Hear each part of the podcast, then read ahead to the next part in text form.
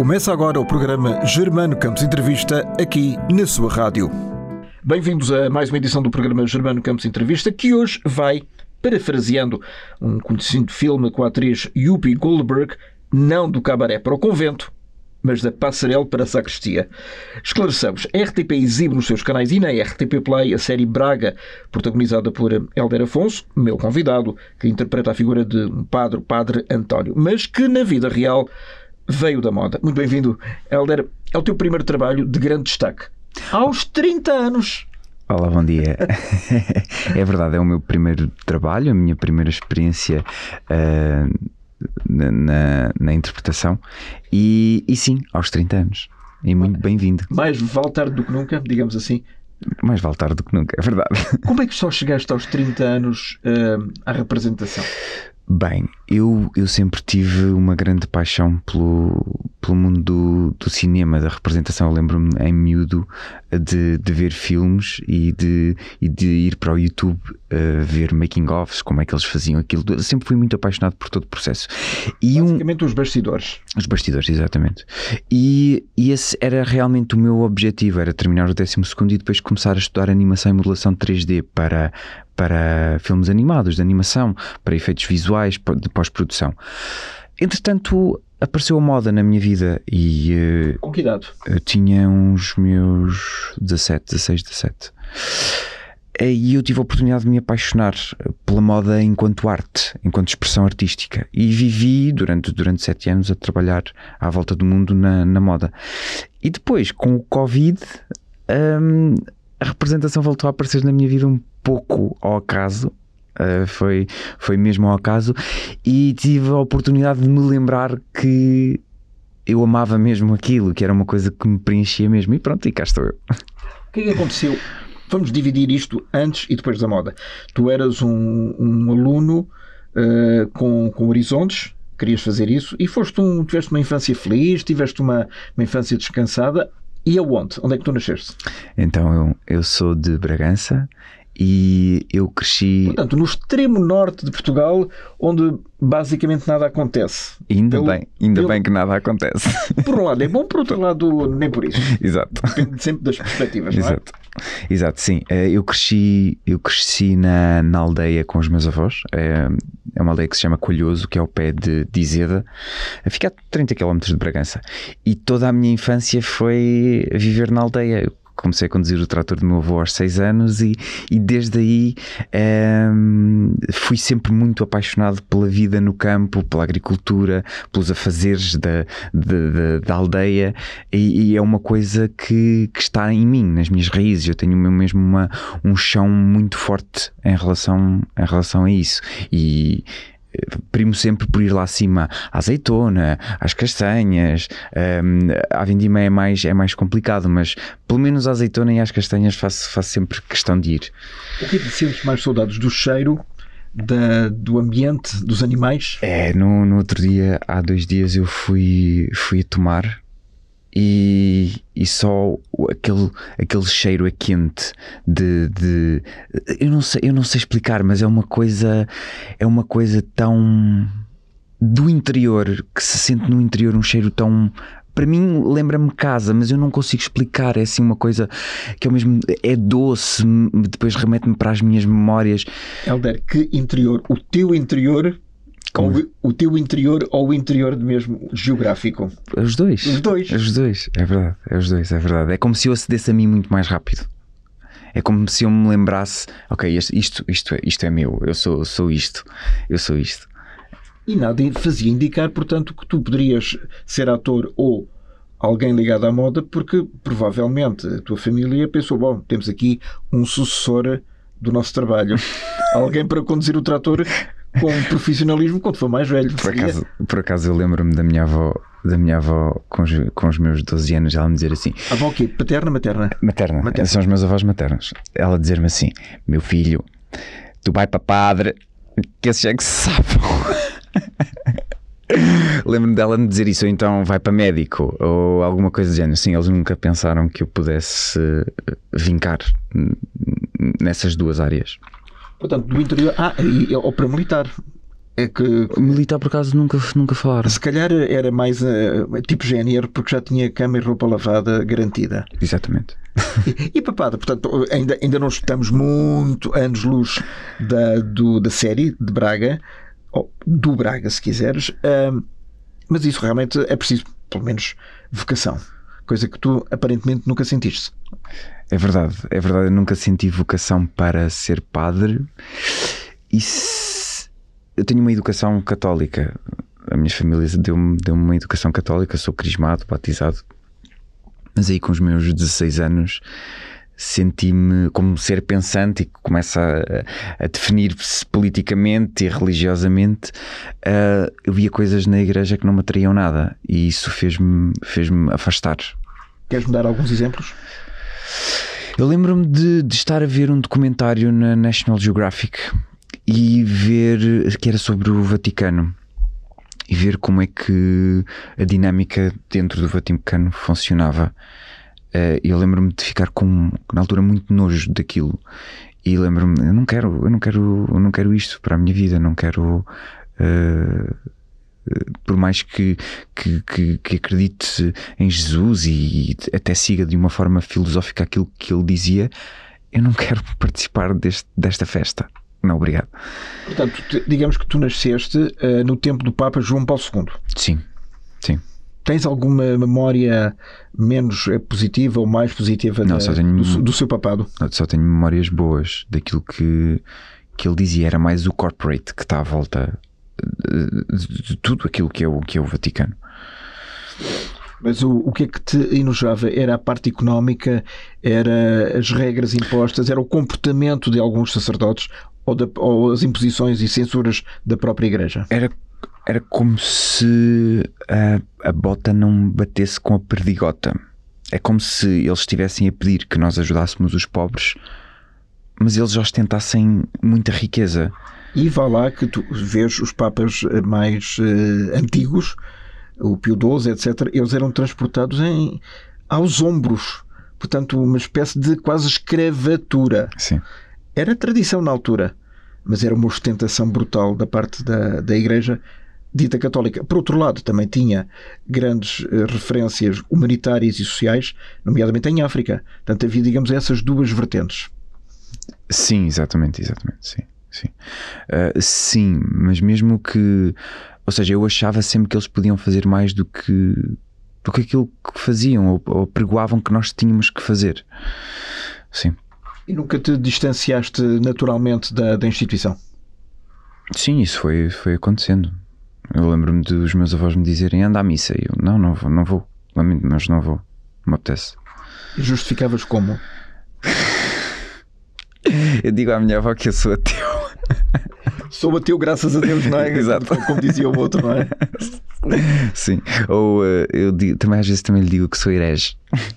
Isso, e, e a tua, a tua avó não achou gratificada, com certeza. Não, mas ela agora. Era, era da, ela, é, ela foi um, assimilando, digamos, as contradições e as revoltas interiores do neto. Sim, acho que sim. Neto sim. único? Não, não, tenho uma irmã. Tenho uma irmã. Mais pacífica em termos uh, ideológicos e, e, religiosos ou não? Sim, ela é mais pacífica do que, do que eu. Um, e, sim, é. Eu, eu nem, nem, sei o que é que ela pensa bem em relação, em relação à religião. Não. Em relação à religião, não. Mas eu acho que ela não demonstra, mas é uma coisa bastante parecida à minha. Sim. Portanto, quem não se sente não é filho de boa gente, como já lá diz o, o velho ditado. Exato. Pensando um bocadinho à frente, uh, como é que a moda, como é que alguém te descobriu? Uh, geralmente é sempre através dos scouters, ou seja, dos olheiros, uh, que estás num, num, num, parque de estacionamento ou numa paragem de autocarros e alguém te diz: Olha, tu queres vir experimentar? Ou, ou vai às escolas. Como é que isso aconteceu no teu caso? Bem, durante a minha vida toda eu vi sempre eu nunca me regi por isso, mas a verdade é que eu ouvi sempre: Ei, tu és mesmo bonito. Olha, eh, tu devias seguir isto, tu devias seguir aquilo. Fogo, és mesmo bonito. Mas eu nunca, isso nunca contou muito para mim. Hum, é, não, não, não Tens certeza? Absoluta. Ou seja, os, é miúdos, os miúdos, a melhor coisa que podem dizer de alguém, sobretudo adolescente, é que ele é uma brasa. Sim, mas nunca me encheu o ego. Ou seja, eu posso reconhecer isso a, pessoa disse-me que sim, que sou bonito, ok, ainda bem, obrigado, fico muito lisonjeado, mas nunca deixei encher o meu ego, o meu orgulho por isso, nunca me deixei reger por isso. Um, e é, ou seja, recuando agora um bocadinho, uh, o facto das pessoas me dizerem isso, uh, na altura lembro-me que houve, que houve um casting lá na, em Bragança para um desfile que ia haver, que foi promovido pela Associação de Comerciantes de Bragança, que é a CISB. E lembro-me de me dizerem: Olha, vai fazer este casting. Vai lá, tu és bonito, vai lá fazer o casting, vais ficar. Eu fui, está-se bem, vou, vou, fazer o casting, logo se vê. E depois, pronto, fiquei, fiz o desfile e aquilo era feito com uma agência do Porto. Pronto, eles viram-me e depois contactaram-me posteriormente para eu me juntar ao board deles. O board é o. É o, o, o book, não é? O, o catálogo. É o catálogo deles, sim. Eras menor, claro, nessa altura. Eu tinha 16, 17, sim. Perguntaram aos pais, teriam autorização. Exatamente. Qual foi a reação deles? Eles ficaram contentíssimos ficaram contentíssimos e apoiaram-me sempre e hoje apoiam-me. Meu filho vai para o norte, vai, vai para o Porto, no norte já estava, vai para o Porto, vai, vai, vai abrir os seus horizontes. Exatamente. Mas com todos os perigos que, que isso implica. Sim, sim, mas, sim, mas nunca foi muito falado isso por acaso em relação aos perigos. A minha mãe é, é muito presente e, e, quer sempre que, que lhe diga que hora chego, quando não chego, onde estou, onde não estou. E eu sempre fiz isso, nunca houve, nunca houve muito problema. Mas também. Nunca houve aquele controle das nove ou controle das dez? Não, não, nunca, não, não às vezes havia uma pressãozita, vinha mais dos meus avós quando eu estava na aldeia, que, que eu saía para a aldeia e à meia-noite tinha que estar em casa, porque depois a partir da meia-noite há ladrões e não sei o quê. Mas também tinhas que se calhar levantar muito cedo no dia seguinte. Às vezes. Também, às vezes. também por isso. Era, era, vi, vi, mais nessa perspectiva quantas sanitária. Vezes, quantas vezes fui tirar o estrume com o meu avô das vacas com ressaca? Deitava mais 5 e meia da manhã e depois se levantava mais 7. Epá, são memórias incríveis incríveis. E, isso, e aí o cheiro marca. Marca, marca. Não me lembro. aí marca o cheiro. O que é que te surpreendeu pela positiva e pela negativa no mundo da moda? Correspondia ao, ao pensamento, ao universo que tinhas desenhado na tua própria cabeça? eu tive a oportunidade, eu não tinha opinião sequer em relação ao mundo da moda, tive a, opinião, eu tive a oportunidade de me apaixonar por ele no sentido artístico uh, e foi muito bom para mim porque me pude conhecer fisicamente um, em forma de expressão artística, é, porque é muito usado o corpo, as várias poses que fazemos, um, aquilo, ou seja, há diferentes tipos de pessoas, mas se tu encontrares o teu cunho pessoal, tu consegues criar coisas ali. Uh, depois tem um lado menos bom, uh, que é o, o materialismo. Uh, e o capitalismo que se sente é, na, na moda é como se nós fôssemos um objeto que é usado para aquilo, para aquele fim, eles querem que nós façamos aquilo, nós fazemos, tchau, bom dia, até à próxima. Uh, e isso no final, no final, de, no final de, ou seja, desta transição, estava a mexer bastante comigo, porque a nível criativo eu sentia que, que já tinha tudo, eh, que já tinha feito tudo aquilo que precisava e que precisava de mais qualquer coisa, mas não percebia muito bem o quê. Depois, por acaso, apareceu a representação, mas o que é que tu fazias? Uh, fotografia de moda, uh, passarela, eh, Sim. publicidade? Sim, tive a oportunidade de, de, de, fazer tudo, tanto aqui em Portugal, no nosso Moda Lisboa, Portugal Fashion, em Milão, uh, a nível passarela sim foi só esses, e depois a nível de, de catálogos e campanhas foi, foi em todo lado e e publicidade também. Fiz um pouco nos Estados Unidos, aqui, em Espanha. Nos Estados Unidos, que é onde em princípio, na Europa será a Itália e a França, as duas grandes capitais e, uh, europeias. Inglaterra. Inglaterra. Uh, de, onde, de onde saem depois os grandes criadores e, e as, grandes, as grandes figuras cimeiras da, da, moda. Mas nos Estados Unidos, sei que, sei que tiveste em Los Angeles, onde há um universo, se calhar, muito mais concorrencial e, se calhar, muito mais pragmático. Porque os americanos dizem é assim, é assim, não é assim, não é assim. Sim, exatamente. E também, consecutivamente, consecutivamente há muito menos espaço para criar também. Um, mas sim, em LA eles são mais pragmáticos e em Nova York é mais artístico. Eu também vivi em Nova York e tens a oportunidade de, de, de sentir um bocadinho mais aquilo e, e criar. Foste confundido com alguém fora da tua etnia? em LA eles achavam que era cigano. Eles perguntavam se era gypsy. Gypsy é a tradução é do, do, do, cigano, mas isso era por ser exótico, era devido à, à, à teias mais morena?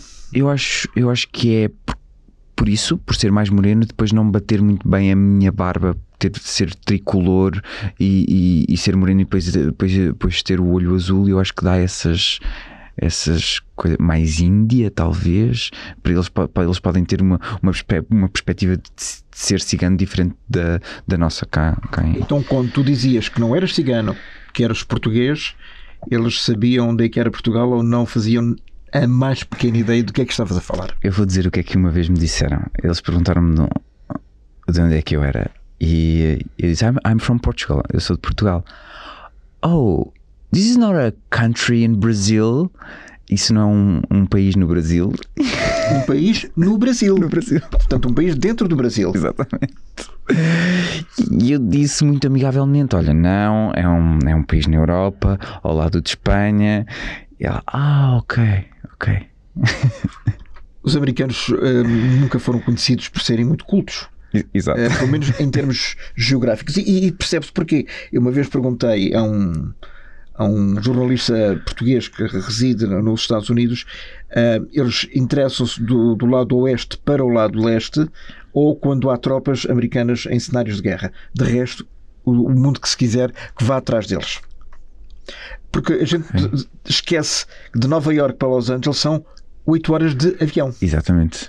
Eu fiz 8, é fiz 8 um horas. Mundo, sim, é sim, um mundo. Sim, sim. Não temos essa noção. Sim. Sim, já me aconteceu fazer essas 8 horas e depois no dia a seguir voltar a fazer as 8 horas de volta. Olha, e o que é que te pediram assim mais ousadamente para fazer uh, em termos de fotografia, por exemplo, no integral ou apenas uma sensualidade uh, mais contida? Nunca me pediram nada de extraordinário nesse, nesse aspecto. O, uh, o no integral que fiz foi, foi, foi estrategicamente escolhido uh, entre mim e a minha agência. Olha, vais fazer. Com um propósito. Com um propósito, exatamente. Um, e, e, o ser mais sensual ou menos sensual às vezes eles pediam ou, ou olha ser mais agressivo estamos aqui a fazer umas vibes de James Dean ou há sempre um moodboard que nós podemos seguir lá está isso é que é a parte interessante em que nós, que nós podemos criar o problema é quando começam a impor demasiadas coisas que eles querem e tu começas a ficar cortado e depois, pronto, é uma seca. É uma seca. É boring. É boring. boring. Uh, há um famoso movimento feminista, o Me Too, que tem a ver basicamente com aquilo que o senhor produtor Harvey Weinstein fez às suas um, candidatas a atrizes. Isso também acontece no mundo da moda, uma, uma certa sedução maliciosa. Acontece, mas eu acredito piamente que aquilo que acontece é não conseguir expor os teus limites individuais como pessoa. Em sete anos de, carreira nunca tive nenhum problema com, com ninguém. Talvez por ser homem e seja um privilegiado também, se formos por essa ordem de perspectivas. Mas eu acredito piamente que aquilo que acontece depende do teu limite o, o qual às vezes é muito fácil nós nós abrirmos um bocadinho o nosso campo e, e, e, e, aquilo ser muito dúbio, porque toda a gente quer arranjar trabalho e gostamos de ser simpáticos e. e mas não subservientes. Pois, mas é uma, é uma linha muito dúbia. Uh, tiveste algum, em algum momento ou em alguma ocasião que dizer não? Não, não nunca, nunca sequer houve qualquer proposta. Uh, não, mesmo. E a diferença entre os Estados Unidos e a Europa, uh, sente-se ou não? Em que, em que uh, perspectiva? Trabalho, trabalho, métodos de trabalho, a forma de encarar a parte artística. Sente-se, eles são mais profissionais, é como se eles tivessem. Eles? Sim. Os americanos. Eles têm um cunho. Uh, são, mais são mais organizados. Eu acho que é porque, porque eles têm mais dinheiro, mais posses, então conseguem. Uh, cons consegue-se que uma produção seja um, um bocadinho maior e mais organizada. Eu tive produções de moda que eram quase a roçar uh, o, o filme aqui. produções, rodagens de filmes aqui cá não, é, é ou seja, nota-se, ou seja, também existe uma grande diferença entre Portugal, a Espanha e o resto, o resto da Europa, mas nota-se um bocadinho mais amadorismo eh, em questões de produção. Depois uh, o produto final até, até consegue ser par a par. Mas isso, uh, obviamente, para além, para além do dinheiro, uh, a sedução mata o facto de estar exposto física e psicologicamente é, pode ser sedutor por um lado, mas depois deve ter um lado negro. Pode, para, para, algumas pessoas pode ter lados negros. No meu caso, não, não me incomoda. Nunca disseste efetivamente um, não, eu por aí não vou. Não, nunca precisei disso. Felizmente. Eu acho que lá está, é aquilo, eu acredito piamente que a nossa atitude em si mostra aquilo que nós estamos predispostos a. Eu acho que é um, é um pouco isso. Eu não quero estar aqui a, a ferir a suscetibilidade de ninguém. Mas, mas sim, é isso. E isso não faz bem, por um lado, e mal por outro, à cabeça de um jovem adolescente dizer: epá, tu tens um corpo que é capaz de dar uh, frutos na, na moda, ou que tu és muito bonito, portanto, presumo que com as miúdas nunca tiveste qualquer tipo de problema nem de encalhe. Não, não, isso não, isso não. não, não me queixo, não me queixo. E ficaram todas fiéis a ti, tu a elas, ou, ou ias, sim, ou ias sim. Um, diversificando a oferta? Não, eu, eu uh, sempre fui muito controlado nesse aspecto. Sempre fui muito controlado. É preciso controle, vê se me percebes, é preciso muito controle para te controlares. Exatamente. então depois veio a maldita da pandemia. Estamos a falar em 2020 que deve ter alterado, não sei se estragado ou não, mas alterado um pouco os teus planos de vida. É, eu lembro-me de, de parece, uh, parece que já foi há muito tempo, mas não foi, foi há 3 anos.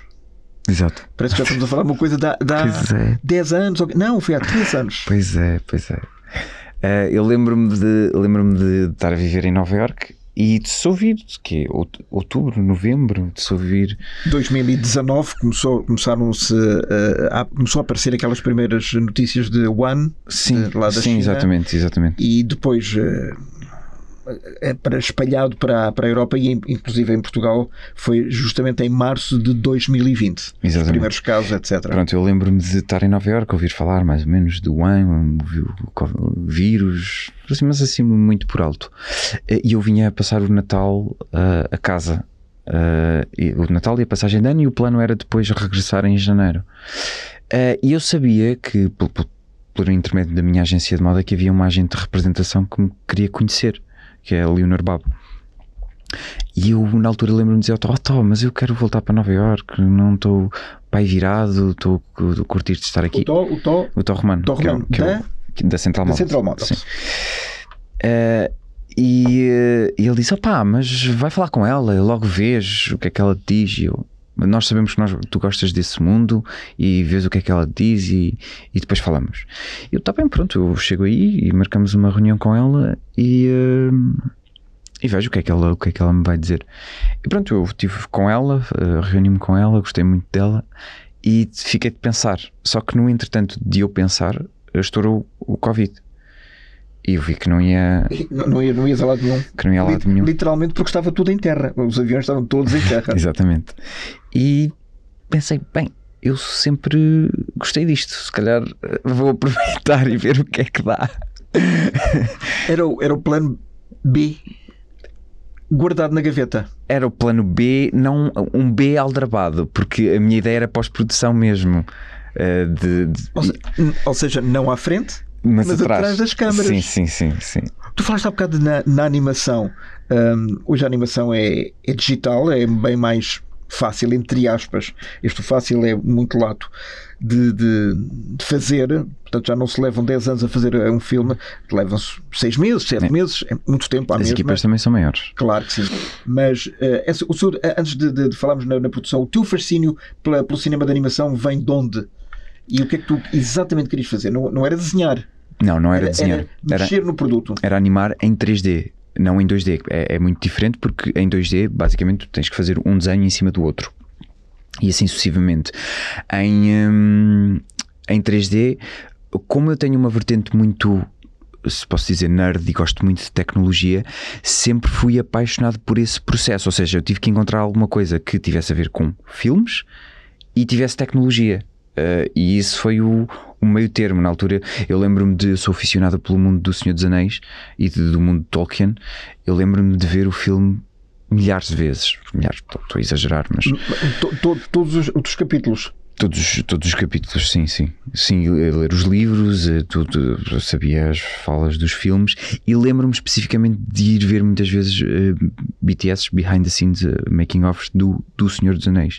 E lembro-me de ver como é que eles faziam aquilo e como é que aquilo depois funcionava no 3D em computador. Mas isso, não te, por um lado, é muito importante, mas para o espectador comum não tira a magia, não tira a ilusão eu preferia não ver, não saber como é que isto, como é que isto foi feito. É. Ah, eu, é um bocado. Eu, eu, é um fui, bocado. ao contrário. Eu, eu, pensei que, afinal, eu, eu vou dar um exemplo. Eu no outro dia também vi, eu gosto muito de, dessa parte da, do, do atrás da, da, das câmaras e de como é que as coisas eram feitas.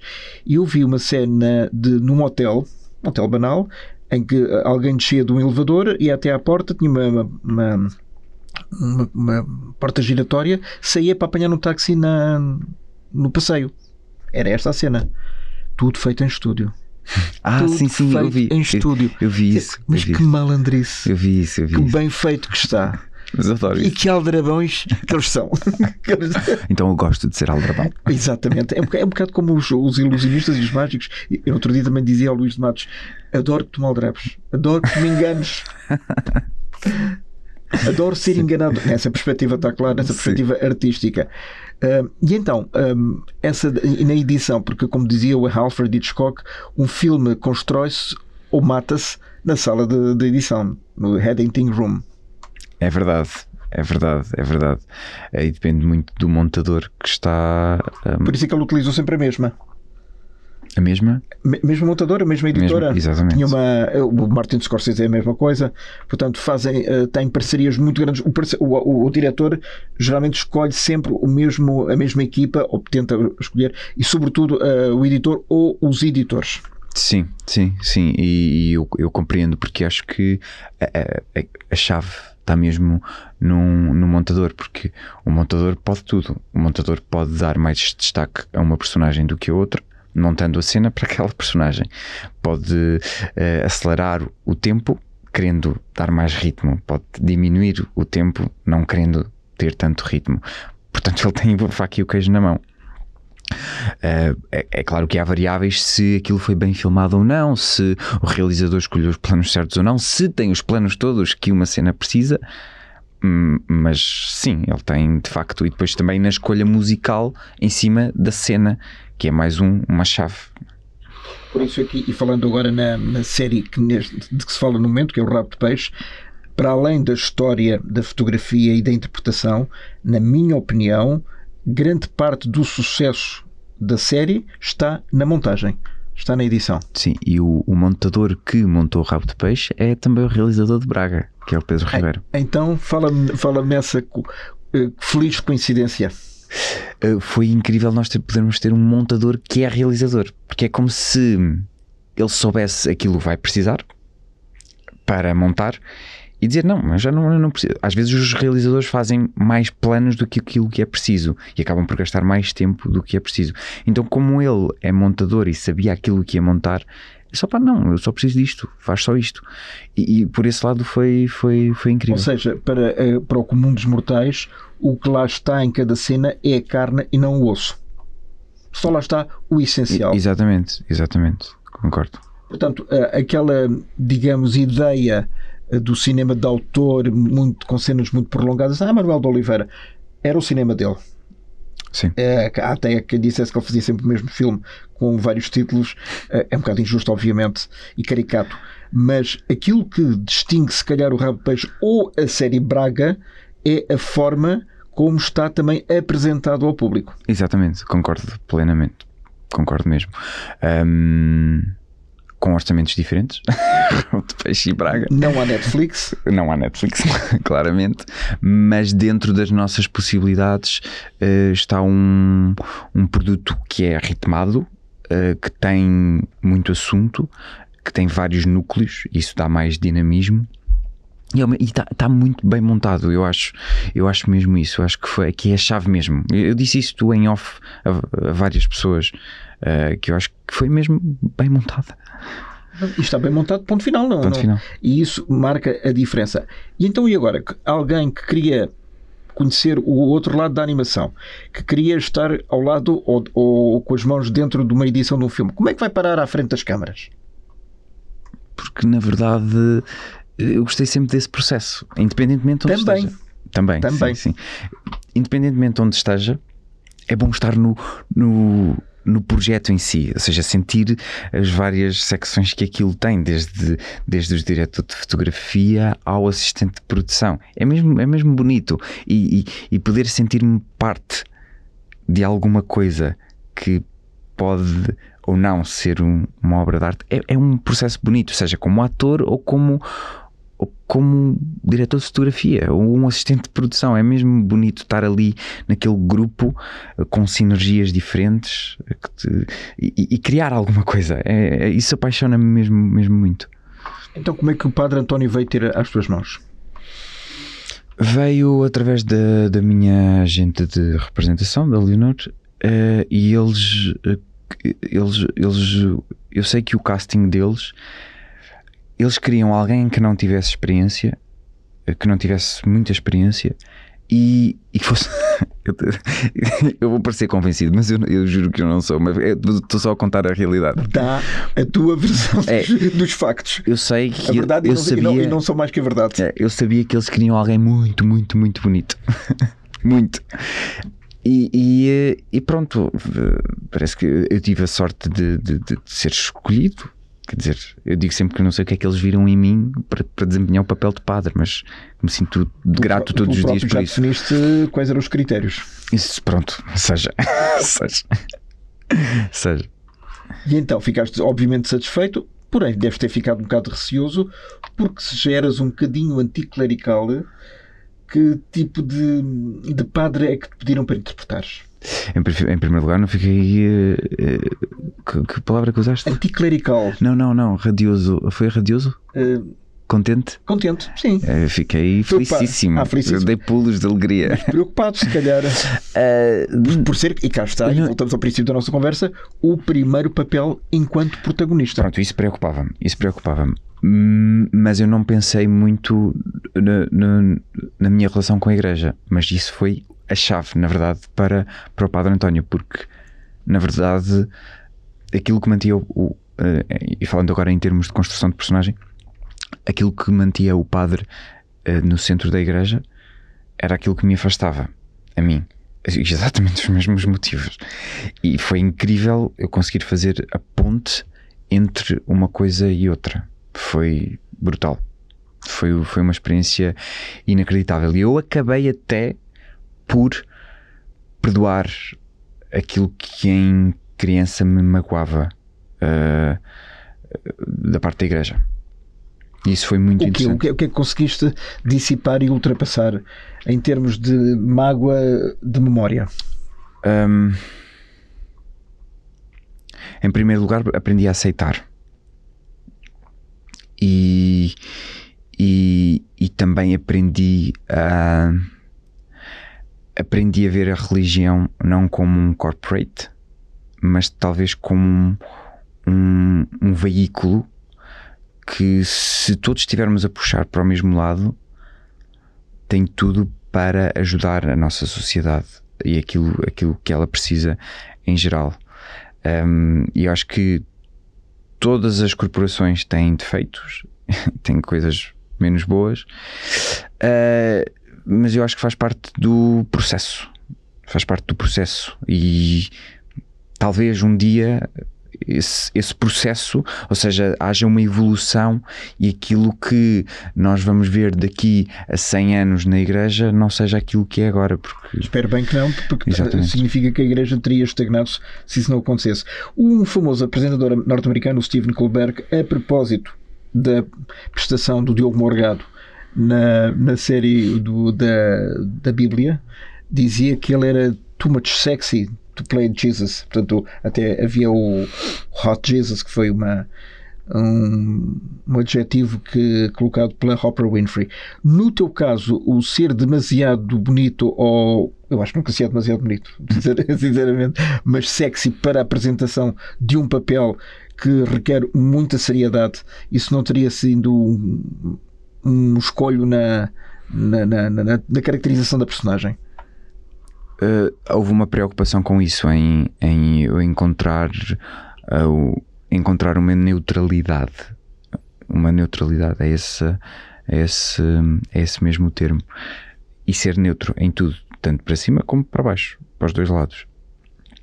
E depois aparece naturalmente o ser mais o ser mais sedutor ou não, eu acho que se nós nos regermos por uma neutralidade, percebermos o que é que é o alicerce de um padre, ou seja, qual é que é a missão de um padre, eu acho que isso depois sai tudo e é tudo limpado. Nem é preciso pensar falar muito. ainda por cima, Helder, numa cidade, Braga, cidade dos arcebispos, que é conhecido pelo seu conservadorismo.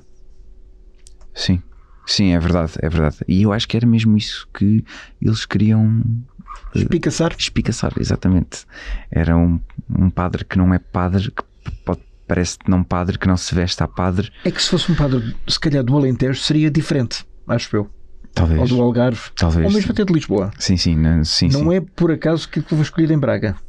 Não, não. Aquilo não tem nada da casa mesmo. Sim.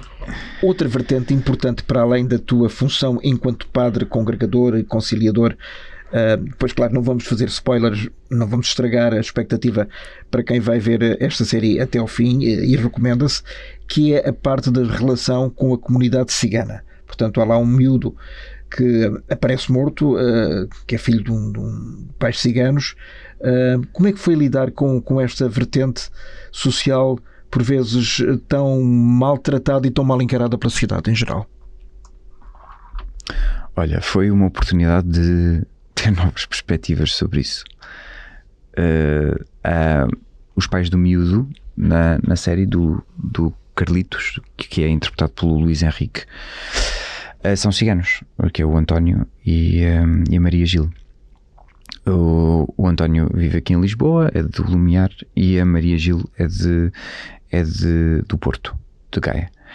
E um, eles deram-me novas perspectivas sobre aquilo que é ser, ser cigano em, em Portugal. O que é que aprendeste? Aprendi que nem tudo é o que parece.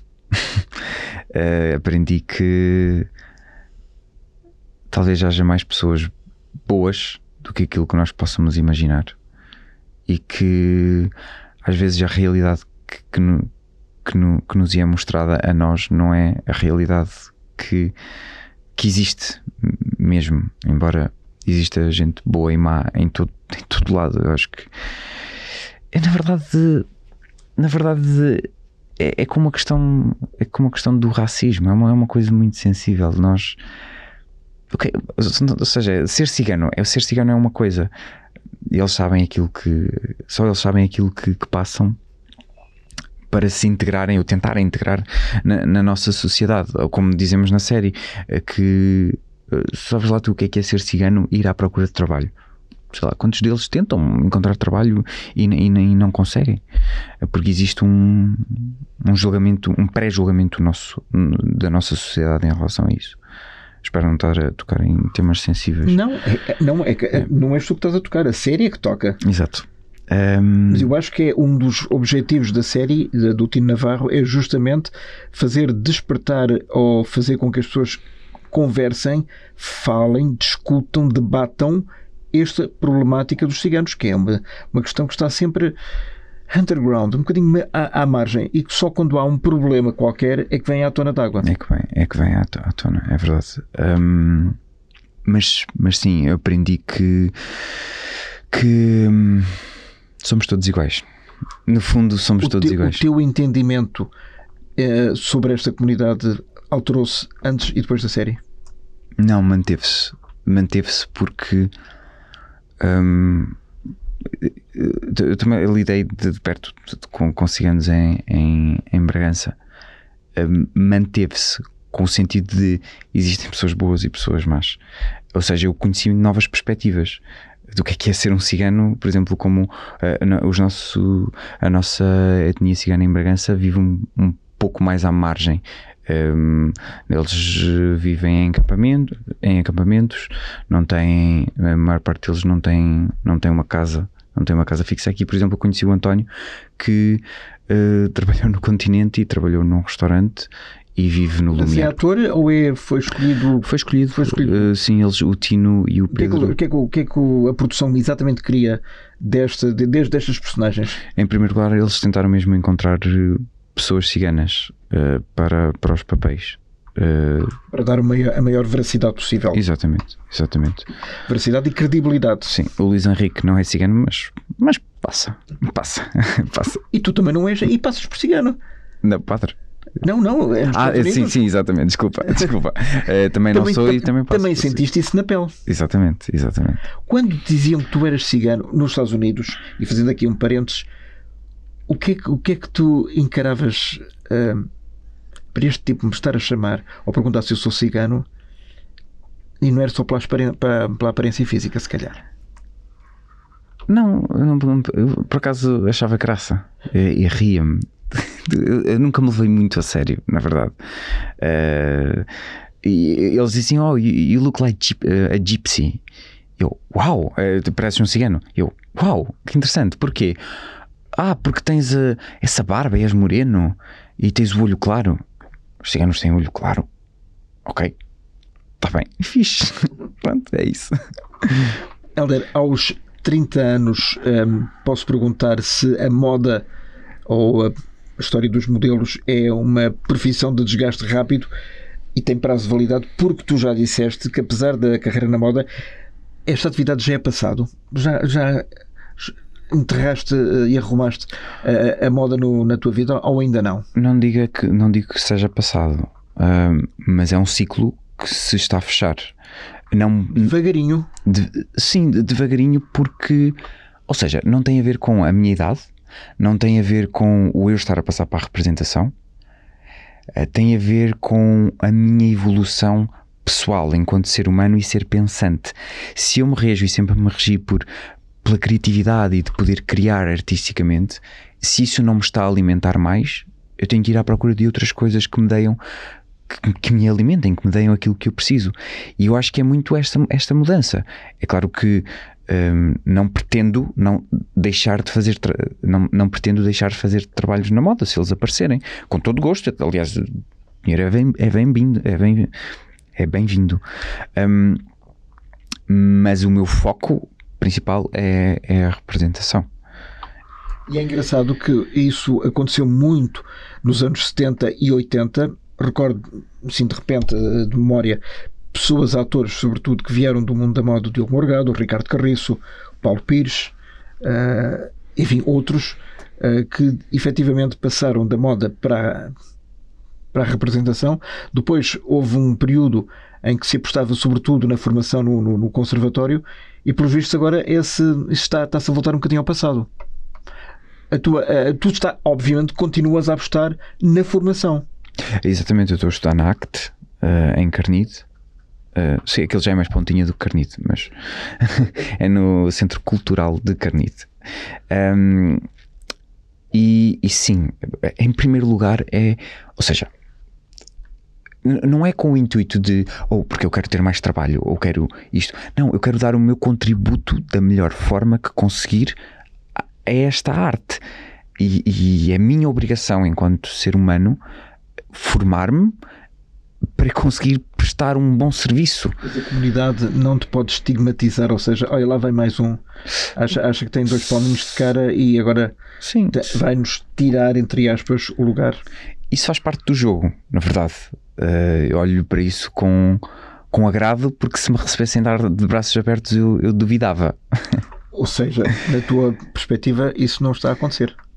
Uh, não, uh, ou seja, no sentido de é normal que não aconteça é normal que não aconteça. Eu estou a invadir o espaço de outras pessoas que já estão. Tens direito para ele. Claro, e estou a lutar pelo meu, pelo meu espaço. Estás-te a formar. Exatamente. Portanto, não caíste, de, não caíste de paraquedas, mas estás a fazer a tua formação para outros, outros voos, Tô- já que já que estamos a falar em paraquedas. Sim, estou a fazer a, a minha parte, por, assim- por assim dizer. Ah, mas eu acredito que é, é um processo normal. É um processo normal. Existe muito este, mesmo do lado da moda, existe um grande estigma hoje em dia que é ah, o trabalho está a ser roubado das pessoas que trabalham na moda, do- dos manequins. Hoje em dia, tu não tens manequins a fazerem cas- capas de revista, nem editoriais, que é isso que traz notoriedade a um, a um manequim, pode, pode elevar o seu cachê. Estamos a falar da- das escandaleiras e dos reality shows. Não, estou a falar em específico de atores e, e cantores que estão a ocupar esse espaço que antes era ocupado pe- pelos manequins.